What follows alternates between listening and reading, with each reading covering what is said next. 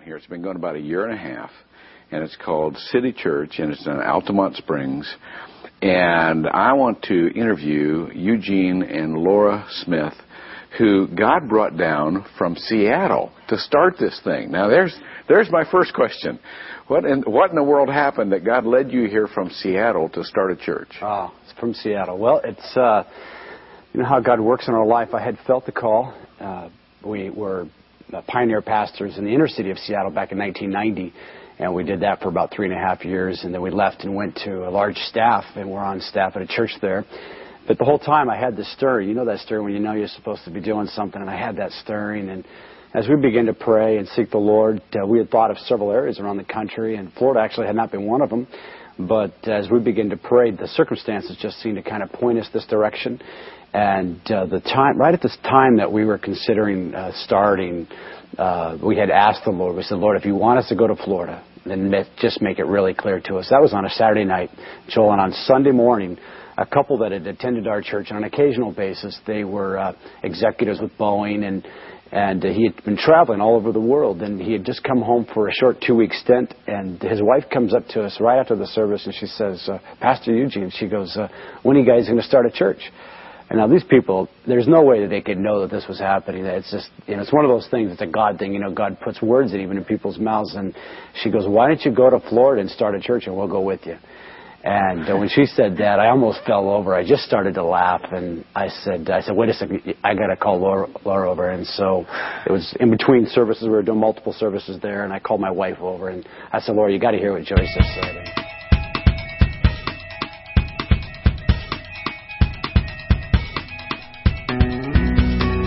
Fifteen years ago, there's a great new church in town here. It's been going about a year and a half. We've just flat out run out of room. Our parking is inadequate, our auditorium is limited, our bathrooms are uncomfortable, and our nursery, children's, and youth ministry space is maxed out. But right now, we have an opportunity to purchase a state-of-the-art facility that changes all of that. Where we're seated today could be the future home of City Church. The opportunity that lies before us quadruples our ability to bring God's love to the city one person at a time. The auditorium seats over eight hundred people. There's a children's ministry that seats over two hundred. And not only that, it's got a world-class women's restroom. But we need your help. We need to raise over one million dollars. A while back, God gave City Church this promise from Isaiah fifty-four, where it says, make your tents large, spread out, think big. You're going to need lots of elbow room for your growing family. You're going to resettle abandoned cities. Don't be afraid. Don't hold back. You're not going to come up short. And we're asking you to do just that. Think big. Bigger than you ever thought you could think. The Bible says that God can do exceedingly, abundantly more than you could ever ask or think. Leonard Ravenhill once said, the opportunity of a lifetime must be seized in the lifetime of that opportunity. And I'm asking you, the opportunity is now to think big, to reach. Amen. Come on, you can clap. That was good. Now, that's part of my story for the last fifteen years. But we all got a story. Every person in this room has a story. Isn't that right? I want you to just to think about your story just for a moment. Think about where you are today, okay? Now, if you're a follower of Christ, I, I want you to go back to when you got what I call good saved. When I got good saved, I was twenty-one, and uh, I had a lot of junk in my background. But God miraculously delivered me. God mirac- miraculously set me free from drugs and all kinds of stuff that I was involved in. And then I just kind of look at my story to where I am today. And I'll just just start just start where you were at, right? Okay. And, and I want you to look at this picture real quick. I want you to just see how we normally look at our life. Here's, you know, we get saved, we get born again, and then here we are today. You know, how many ever years later? One year, two years, six months, five year, ten year, fifteen months. thirty, it'll be thirty-one years this November seventeenth that God changed my life and caused me to be born again. Can you give God a big hand? Come on, amen. thirty-one years. That's how we normally kind of we think about it in our mind, but here's the real story. Here's the, I want you to see the real story. I got saved thirty-one years ago. And my life has been like this and then this and then I had a little back. Come on, isn't that true? And isn't that your story? I mean, isn't that really your story today? I mean, you know, God has done this work in your life, and you look back, and maybe you were living at this place, and then you were over here, and then maybe you, know, you stopped being part of a local church for a little bit, and then you got reconnected, and then started serving God again, and maybe you've been on a pretty good stretch. I've been on a pretty good stretch now for a little while, but my life still has those ups and downs and moments of insecurities and fears and struggles with sin and all the stuff that we go through as, as Christians and believers. And, you know, like the great theologian Bob Marley once said, though the road's been rocky, it sure feels good to me. In fact, is our road many times is rocky, isn't that right? Bob Marley did have that one right. The road is rocky. It's not always easy. And this morning we're in week two of our REACH campaign. Last week we talked about the why. We talked about why REACH. Why, why do we want to see God bring more and more people to faith in Christ? And we had a brochure last week that we handed out to those of you that were here. It's this REACH brochure. It kind of explains what we are doing right now. And the theme verse is found in Second Corinthians four fifteen, so that God's grace can reach more and more people. Because that's what God wants to do. God wants to reach more and more people. And if you weren't here last week and you didn't get one of these brochures, could just raise your hand. I want to make sure that every person in the room gets one of these brochures this morning. If you could just keep your hand up, the ushers will bring one of these to you. Inside, we talk about more about the opportunity, that video that you just saw, and, and uh, you were able to meet our two campaign coordinators, Richard Miles and and Joyce Schauer. They're here in the front row with me this morning. But they, along with about fifteen other of our core leaders and then our staff, we've been praying and strategizing and planning and working and believing that God is going to enable us to reach more people by by buying a facility that's going to enable us to, to seat over eight hundred people in one service.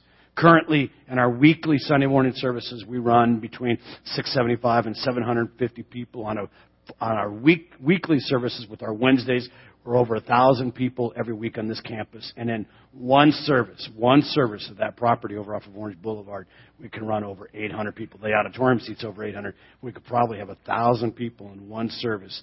And it takes us that takes us four services to do that to date. So we are in this process, and I, I've been thinking about, you know, why? Why, God? Why do you really want us to do that? And I feel like God really helped me to address that last week. Why does God want us to do this now? Why is the time? Why is now the time? But today I want to talk to you about the what. Everyone say what. If you have your Bibles, I want you to turn to Joshua chapter three, and I want to answer the what question. What does God want us to do? The fact is, you have a story, and the Bible, the Bible is full of real people who live real lives, although it was a long time ago, real people who live real lives who have a story. And we are here today because of their story. You have your Bibles. I want you to turn to Joshua chapter three. Joshua chapter three, and I want you to, to look at verse number one, or start at verse number one. And we're going to stand together in honor of the reading of God's Word. Joshua chapter three, and we're going to begin with verse number one. We're going to go one through six, and then we're going to skip over to verse number twelve through seventeen. And the Bible says, early in the morning, Joshua and all the Israelites set out from Chittim and went to the Jordan, where they camped before crossing over. Everyone say crossing over. This is significant. Three, twenty-one times in chapters three, four, and five, you will see this phrase, crossing over or going over. In the Hebrew, it was one word, but twenty-one times God tells His children, God tells His people that they're going to cross over. And the Lord says, after three days, the officers went through the camp, giving orders to the people. When you see the Ark of the Covenant, the Lord your God, and the Levitical priest carrying it, carrying it, you are to move out from your position and follow it. Then you will know which way to go, since you have never been this way before. But keep a distance of about two thousand cubits, or about one thousand yards, between you and the Ark, and do not go near it. Verse number five. But Joshua told the people, consecrate. Everyone say consecrate. Consecrate yourselves, for tomorrow the Lord will do amazing. Everyone say amazing. The Lord will do amazing things among you. And Joshua said to the priest, take up the Ark of the Covenant, pass on ahead of the people. So they took it up and went ahead of them. Now I want you to look at verse number twelve. And the Bible says, now then, choose twelve men from the tribes of Israel, one from each tribe. And as soon as the priests who carry the ark of the Lord, the Lord of all the earth, set foot in the Jordan, its waters flowing downstream will be cut off and stand up in a heap. So when the people broke up, broke camp to cross the Jordan, the priests carrying the Ark of the Covenant went ahead of them. Now the Jordan is at flood stage during, during harvest. Yet as soon as the priests who carried the ark reached the Jordan and their feet touched the water's edge, the water from upstream stopped flowing. It piled up in a heap a great distance away. Most scholars believe in a, this area is about fifteen miles from where they were currently standing, at a town called Adam, while the water flowing down to the sea, that is the Dead Sea, was completely cut off. So the people crossed over. Everyone say crossed over. So the people crossed over opposite Jericho. And the priest who carried the Ark of the Covenant of the Lord stopped in the middle of the Jordan and stood on dry ground. Everyone say dry ground. Well, all people, all, all Israel passed until the whole nation had completely crossed over on dry ground. Everyone said that's impossible. You know, the fact is today, my big idea, God will make the impossible possible. God will make the impossible possible if we simply step out and believe. That's the heart of God today. I want us to pray this morning. I want you to open your hearts. I want you to place your hands upon your chest. And I'm going to ask God, because in your life and in my life, we have things that are impossible that only God can make possible in our reality today. Father, I thank you for every person that's in this room. Thank you, Lord, for the great time of worship that we've experienced your presence. And we do believe that you are the God that hears, you're the God that sees, you're the God that knows, and you've never changed. Lord, I am so grateful for what you are doing in the lives of this great church, and God, how you are leading and directing us today. Now, Lord, I speak to your people today. I speak, God, with a confidence knowing that you are truly with us. Lord, I pray that you will give them the grace and the strength to hear exactly what you want them to hear. God, I need your help. I can't do this without you. Like Joshua of old, he couldn't do it without you, but he had a promise that you were with them, with him. And God, as you were with Joshua, I believe you are with me today. So God, when I speak, I pray that I speak your words, and let your words go into the hearts and the minds of your people today. In Jesus' wonderful name. And everyone said, amen. You may be seated.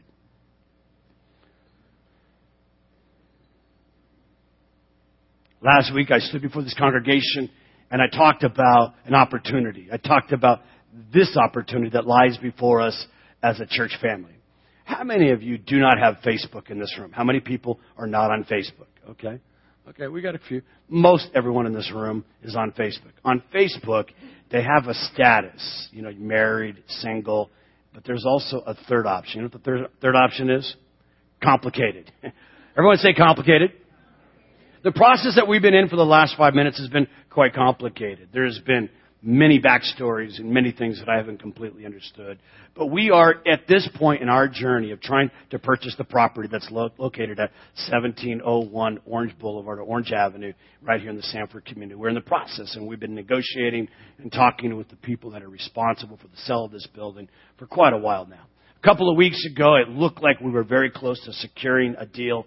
And at the last moment, the last moment, literally the day that, that they were going to give us an answer on our offer, someone offered six hundred thousand dollars more money than we did. So, I mean, that's, you know, we live by an open and shut door policy at City Church. I mean, you know, God opens doors, God shuts doors. And so I, I just couldn't believe it. First of all, why would someone offer that much more money? I mean, that to, to me didn't make sense. But But I just said, God, you know. And uh, we began to find out a little more information about the offer. And we realized their offer is also complicated. And they had a certain amount of time to come up with money to put into a, an escrow account. And they were not able to fulfill that. And so over the last several weeks, they have uh, they have not been able to meet their obligation to be able to close the deal, which brings us to where we are today. As of today, as of today, we still don't have a contract on that building, but we are still in negotiation with the principals that are responsible for selling this building. So we are at the Jordan.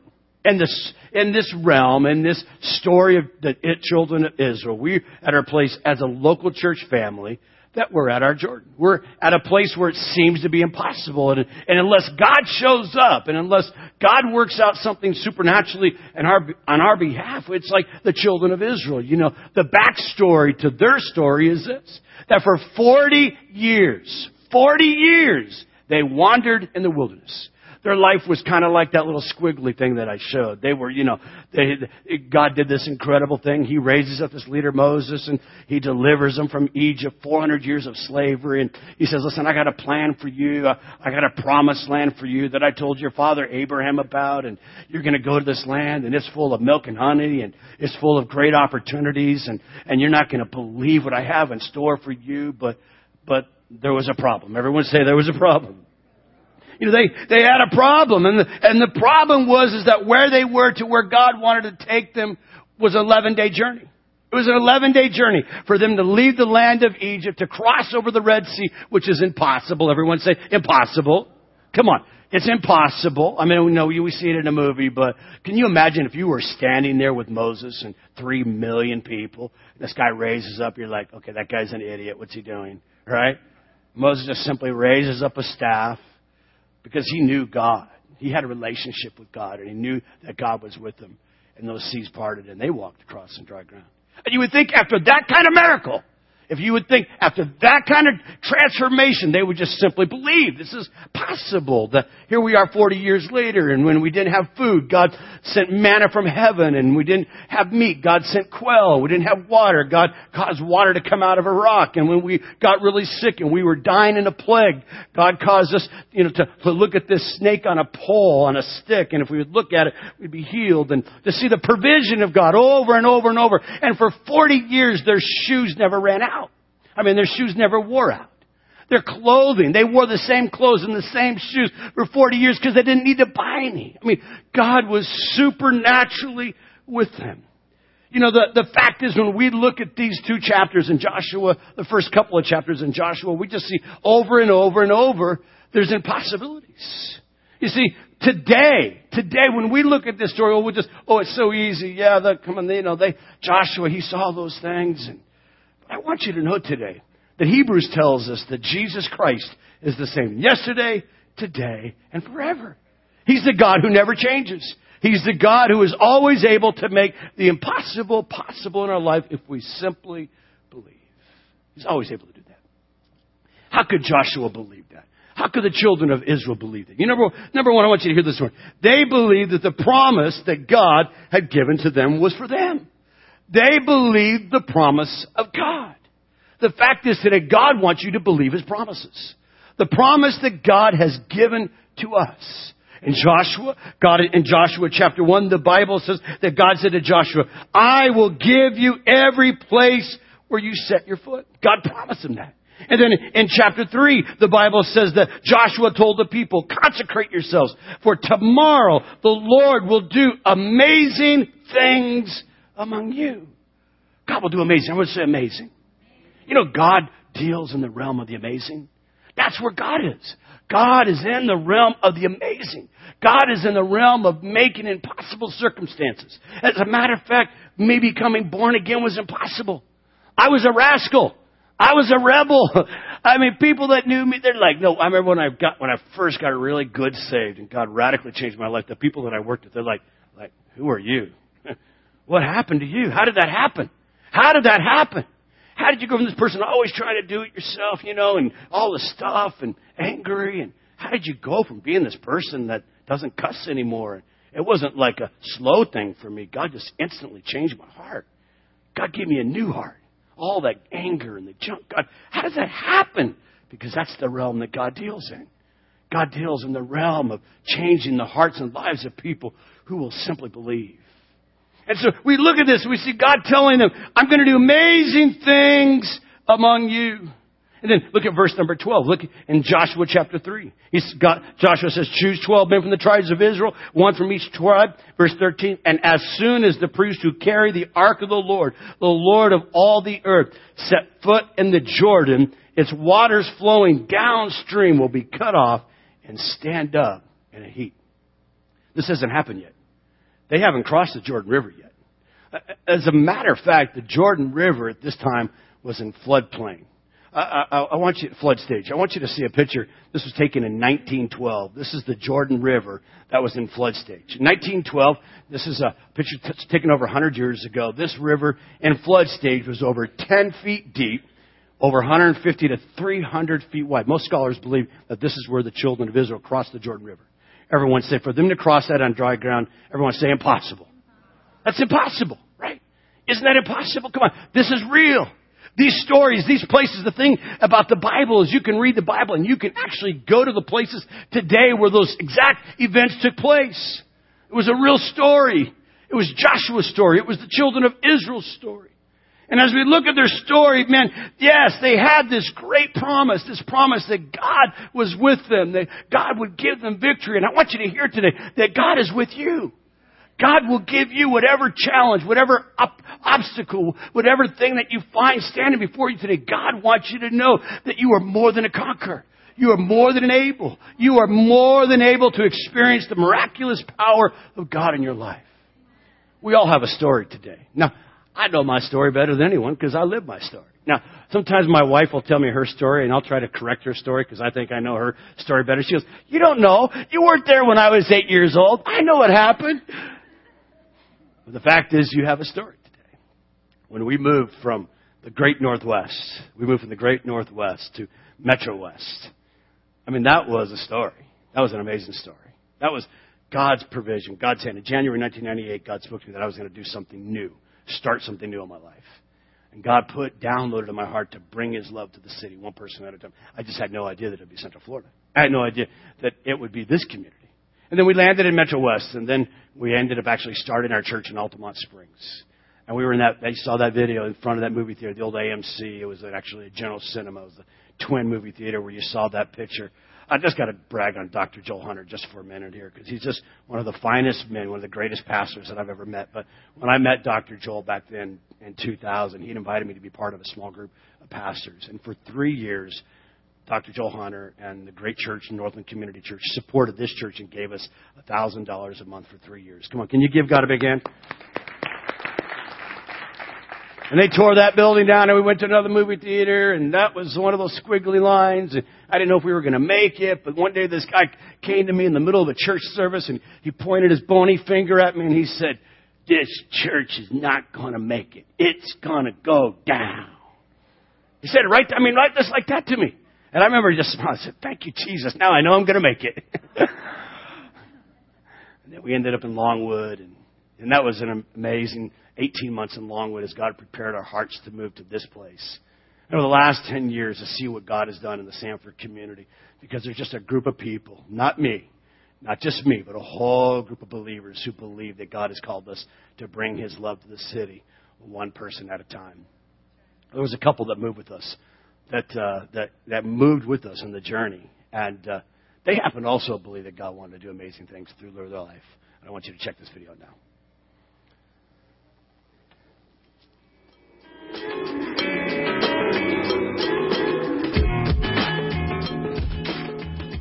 When I was a teenager, you know, I was this pot-smoking, tequila-drinking, surfer, hippie chick, you know, at the beach every day after school, getting into trouble, doing all kinds of weird things. You know, every concert and every group you could have thought of back in the sixties, I've seen them. And now here I am, a pastor's wife, which I would have never thought that, you know, you and I would ever be together because you were always so good.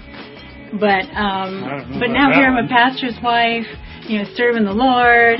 You know, I was an uh, engineer at Boeing, mechanical engineer, and I'd been working there many, many years in field in a, and in field service. We were in Seattle. Uh, Pastor Eugene was our pastor there. He was such a good uh, speaker, preacher, and we were just uh, excited about him. And, and Joyce, actually, is the one that, I can't believe I did that, that uh, she asked um, Eugene and Laura one day after church, if uh, why why don't you start a church? We, both of us, think that you're ready to start your own church. And also, we think you should go to Florida. But we'll go and help you. And we'll go help I'm you. Thinking, I have so. no idea where that came from or how it came yeah. out of my mouth, but there it came. I just loved the idea, but I didn't know yeah. financially that we could make it work. And so I stayed up all night praying and figuring and sharpening my pencil and checked the numbers, and in the morning then I said to Joyce, yeah, we can do it. Home, and we sold everything and got on the airplane and flew down to Orlando and mm-hmm. didn't know anybody here except Eugene, but he didn't know anybody else either, so we were kind of even on that yeah, score. Yeah, that was great. Yeah, and uh, that's it. How we got down here. Yeah, as a woman, it was really hard for me at first to think about my husband giving up a very lucrative job, then not having any income whatsoever. You just go before the Lord and you say, you know what, Lord, you are the one that's going to provide for us. We're just going to step out in faith. I believe it. I know that this is something you want us to do, and we're just going to go for it. It's been fifteen years now since Hank quit his job at Boeing and became a pastor, and here we are. And we still have the same amount of money in our bank account now as we did fifteen years ago. And I'm not really sure how that happened or why it happened, but I know it's a God happening. Let's just come on, give them a great big hand this morning. Started with six and four kids. They've been an amazing journey. fifteen years, two, three years when we first started the church, going to the mission field to Africa, coming back to be with us, to be our Generation Plus, and to head up our missions. And they have a, an amazing journey. You know, the fact is that they had to see that before it would become a reality. But they didn't see it with here. They saw it with here. Joshua says that you're going, in verse number twelve and thirteen, you're going to cross over the Jordan. You're going to cross over. They hadn't crossed over. What Joshua was looking at was that picture that we just saw. This river flowing ten feet deep, you know, five, ten miles. Normally when it, when it wasn't in floodplain, it would be like three miles an hour. It was flowing over ten miles an hour. Joshua was looking at an impossibility. Joshua had a problem. Joshua had a huge problem. As a matter of fact, it was a, it was a problem that was so big that there was no way, there's no way that he was going to get two million, three million people across that river, let alone on dry ground. You know, I, I've experienced problems, and, and you've experienced problems. All throughout my Christian walk, I've had moments and opportunities to put my trust in God or, or not to put my trust in God. Sometimes I've sometimes I've been stirred up, and I've really believed. There's been other times, and I know that I've failed. I haven't done this perfect every time. But I've been amazed to see that as I've continued to go after God, as I've continued to believe God, I've continued to trust God in my own personal life, I've seen how God has made the impossible possible. You know, I look at this story here, and, and they're in this place. Now they're camped out at the Jordan River. And they they like to camp out. They like to stay. They they were they were notorious for camping out.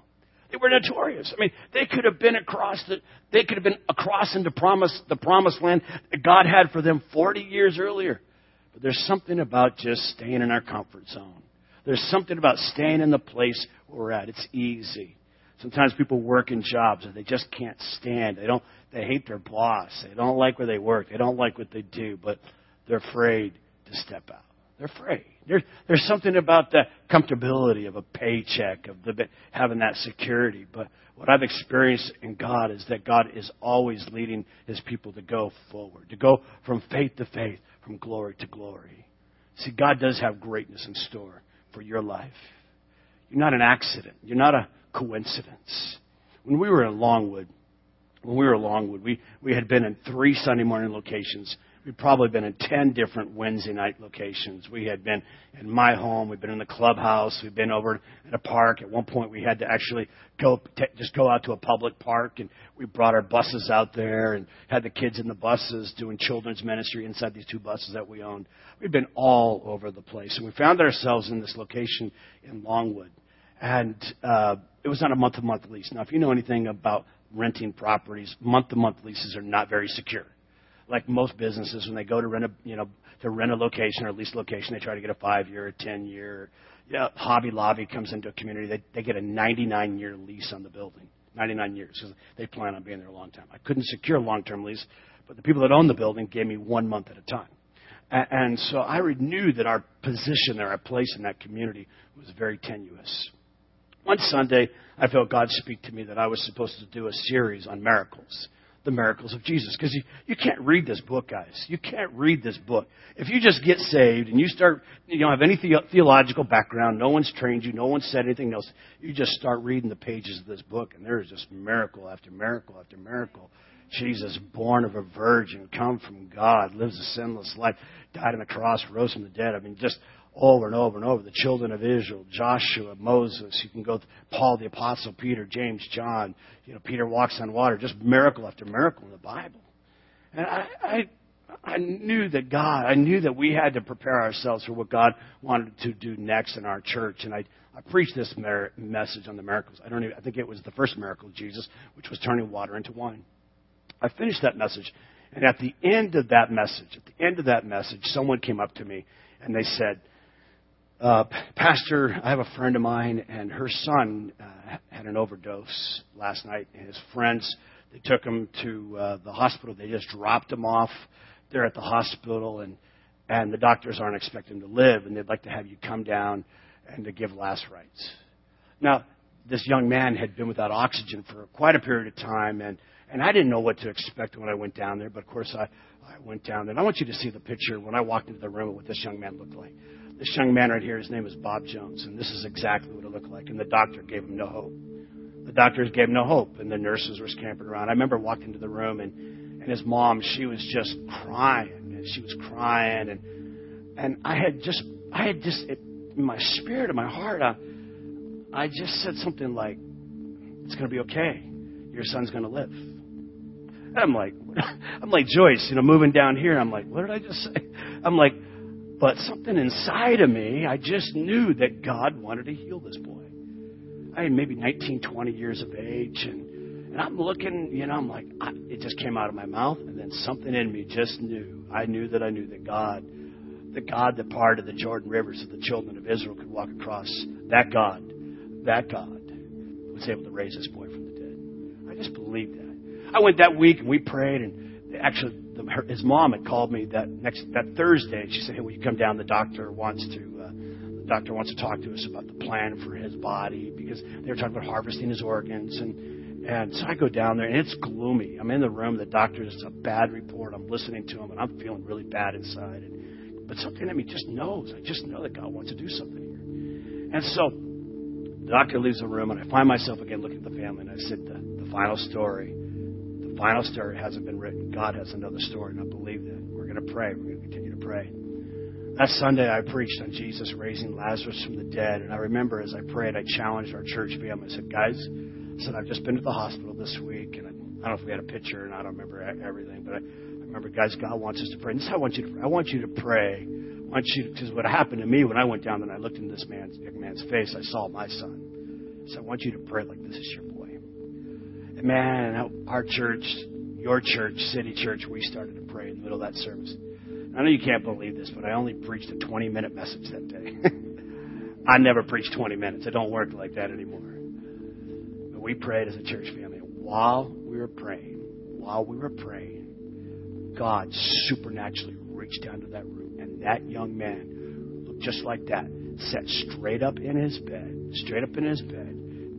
Six doctors. I actually have a newspaper account because I wanted, I'm telling you this story this morning because I was reading this story a couple of weeks ago, and it was talking about how we bought this building. And the reason that we were able to buy this building is because when God did this, what I'm about to tell you in this young man's life, when God did this, um, we needed a place. We needed a place to meet. We needed a church building to meet in, and we had no money. And I was reading the story this week, a couple of weeks ago, I'm like, wow, wow, is it easier for God to raise the dead or to give us a million dollars? That was the question that stuck in my mind. Is it easier for God? We prayed that Sunday morning. There was a lady named Hazel Peoples. I'll never forget. She comes every once in a while still. And she prayed. I mean, a whole Holy Ghost prayer. Bam! And it broke. And when she prayed, Bob sat straight up in his bed. He was completely healed. Ladies and gentlemen, this morning, hang on, hang on, hang on. Ladies and gentlemen, this morning, I want you to meet Mister Bob Jones. Bob, can you come and join me on the platform this morning? Come on. Come on! Can you give God a hand? Ha ha! Yes!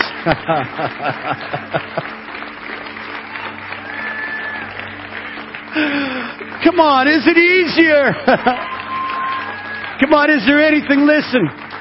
Listen. It, And Bob's got a story. He's got video, and he's got a story, and his life hasn't been easy. But I, he said in my office earlier today, I said, Bob, God's not finished with you yet. I was there. I saw it. Your, this church, most of the people here today weren't there, but the City Church family prayed for you. And I believe what Bob, what God did in your life then was just a precursor of something greater that God wants to do. It's ten years down the road, a lot of stuff, a lot of water's floated under the bridge. But today, Bob, I want you to know God loves you, and He's not finished with you, and your best is yet to come. And it might look to be impossible what you're walking through today, but the God that rose you from that day, this day was planned by God, designed by God. Today was designed by God, and God is able to make the impossible possible in your life, Bob. He saved you for a purpose. It's always for a purpose, so that you can reach more and more people with your story, to tell people about the grace and the power and the love of Jesus. I love you. Can you stretch your hands forward towards Bob this morning? Father, I thank you. You did an incredible work that day, but you're not the God. You just don't do one miracle. You're the God of miracles. And I thank you, Lord, how that, that day you did something in my heart, that every time I've come to a difficulty, every challenge that I've had, whether it's finances or spiritual, whatever the struggle I've walked through, God, I always look back to that day and say, God, nothing is impossible for you. Thank you, Lord. Thank you, Lord, for the journey that you're taking us on as a church family to reach more and more Bobs, to reach more and more people in our community and city. And God, I bless today. I speak blessing over your people in your wonderful name, in the wonderful and the mighty name of Jesus. Amen.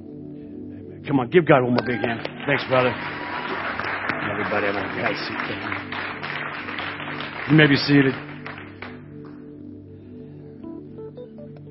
I'm gonna wrap it up here. I got three more pages to give you, but I'm just gonna give you a couple of minutes. See, God had a plan for them. I mean, think about it. They're camped out, two million people, two million people camped out. And God says, you got three days. You got three days. When we bought this building, we had no money. God had done that miracle in Bob's life. And I'm like, God, I, you know, I don't know how this is going to happen, but the place that we were meeting in Longwood, they kicked us out. So it was easier before because we had no place to go. It, it's harder today because we have a home now. And we could just camp out here and be happy, one thousand people a week, and N G I interns, and one hundred kids in our academy. And oh, those are all wonderful. We could just be happy, and oh, isn't that wonderful? And we call it work day, and it's just my staff that's here. I'm like, Jesus, yeah, yeah. But we could be happy camping out here. Or we could believe that God wants to do something greater in our city. Greater things are yet to come. There are more lives that need to be changed. See, it's easy to camp out. To cross the Jordan, to cross the Jordan took faith. And you know when God parted the waters? You know, God could have parted the waters. God could have parted the waters, and then they walked across. That's not what happened. That's not what happened. Joshua said, get the priest. Get the Ark of the Covenant. The Ark represented the presence of God. It's why when we have a worship experience here, and, and Pastor Glenn comes up, and one of the pastors comes up, and so we believe that God's here to heal. Because there's something about being in the atmosphere of God's presence that just releases faith. You know that He's real. Get the ark. Inside the ark, there were the two tablets representing the law of God, the Word of God. The promises of God are yes and amen to them that believe. I am the God who changes not. Jesus said, every word written in this book will be fulfilled. That's what Jesus said. Law, the Ten Commandments were in that in that ark. There was a pot of gold that had a little bit of manna that represented the bread that God provided for them when they didn't have any bread. Jesus said, I am that bread that comes down from heaven. And then there was a rod. It was Aaron's rod, Moses' brother. It was inside of there. That rod represented the, the correction of God, but it also represented the comfort of God. The correction and the comfort of God. So God is able. God is able today. So I want you to take that ark and put it on the priest's shoulders, and I want them to walk across. And when that first, when that first toe hit the water, guess what happened? God opened the water. God didn't open that. God didn't part that water. God didn't part that water until they took the first step. And in preparation for that, Joshua said, "I want you to consecrate yourself. I want you to prepare your hearts." The only way that I know how to prepare my heart is to spend time with God in prayer. And so on November fourteenth, Friday night at seven o'clock, I'm calling our church to pray. So two weeks from now, two weeks from now, right, two weeks, about two weeks from now, almost two weeks, not quite two weeks, twelve days from now, We're going to join together, the church family. We're going to pray. We're going to consecrate ourselves to the Lord. The second thing that I know to do when I prepare myself to encounter God, to believe God for something major in my life, is to spend time fasting. Fasting just means I go without something for a certain period of time. In the Bible, fasting was always food. Uh, some people have dietary things today and all that. I'm, uh, but I'm going to challenge you to fast, if you're able to fast at least one meal over the next two weeks. Some of you, I'm going to challenge you can go more than a meal. I can go a little more than a meal. I can do a day or two. I'm going to do a day. But I'm going to challenge some of you to fast one day. And I want you to pray that God would continue to go before us. We need, we need to reach more people for Jesus. It's the call of God. God's not willing that anyone should perish in our city. This is not a preacher boy speaking. This is the word of God speaking to you. God's speaking to us. Jesus said, I've come to seek and to save that which is lost. That's what we're about. We're about reaching people for Christ and raising them in the way to go. And then on November sixteenth, we're going to have a celebration. We're going to have a huge celebration party. We're going to, we're going to come together Sunday morning, and I'm going to challenge you. This is what I'm going to challenge you to do on that Sunday morning. Between now and then, I'm going to challenge you and your family to get together, because we're going to take a special offering. We're going to receive a special offering. And I'm going to ask you to give sacrificially. And then I'm going to challenge you to give every month for the next two years. That's what I'm going to challenge you to do. As the leader, Joshua and the priest, they, they had to go first. And I'm going first. This is not a comfortable moment for me, but this is what God has put in our heart. My wife and I, this is God, what God has put in our heart as we lead the way on this celebration Sunday to make the impossible possible. See, God's going to do his part, and God's asking me to do my part. And my part that Sunday is that, I mean, I, I've been praying about this. And I'm, I'm gathering as much money that I can get out of my savings account. I'm draining my bank account, my savings account.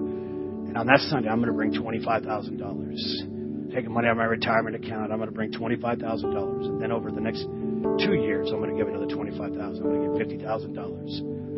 fifty thousand dollars, that one million dollars.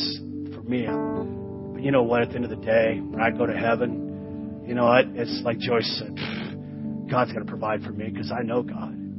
I've never lacked in God. And I'm going to challenge you. The challenge when I say big numbers like that is that some people feel like they don't have to do anything. But the miracle was that they all went across on dry ground. The miracle was that they all crossed the Jordan. I'm going to challenge everyone to be part of this miracle. Some of you can only give a little bit. But over the next two years, I'm going to challenge you to believe God to get it to you, because if he can get it to you and you believe, he'll get it through you. If he can get that money through you, God will get it to you. And I'm going to challenge you to pray with your family about what you would do. You know, we're going to see this happen. We're going to see a miracle. We're going to see God make the impossible possible. I'm stepping out. For me to even say that we're going into this building, because right now it looks like an impossibility, but I believe the time is now. The time is now for us as a church family to believe God for the impossible. I texted one of the brothers this week. I said, is it easier? I was thinking about Bob. I said, is it easier for God to raise the dead or to provide a million dollars for this church family to take on the next step? Which, what's easier for God? What, what, what do you think? Because you work in the realm of money. Well, we see people talk about billions and trillions in our country. What's easier? You walked in that hospital room. Come on. What do you believe? I know God, the God of miracles. Does it always work the way I think? God gives you a word. God gave Joshua a word. They were to cross then. They were to cross then at full floodplain, full flood stage, so that God could get all the credit and all the glory. And we're going to look back on the other side, and we're going to say, God, only you could have done this. You get all the glory and all the honor and all the praise. Can you put your hands together? Let's give God a great big hand clap this morning.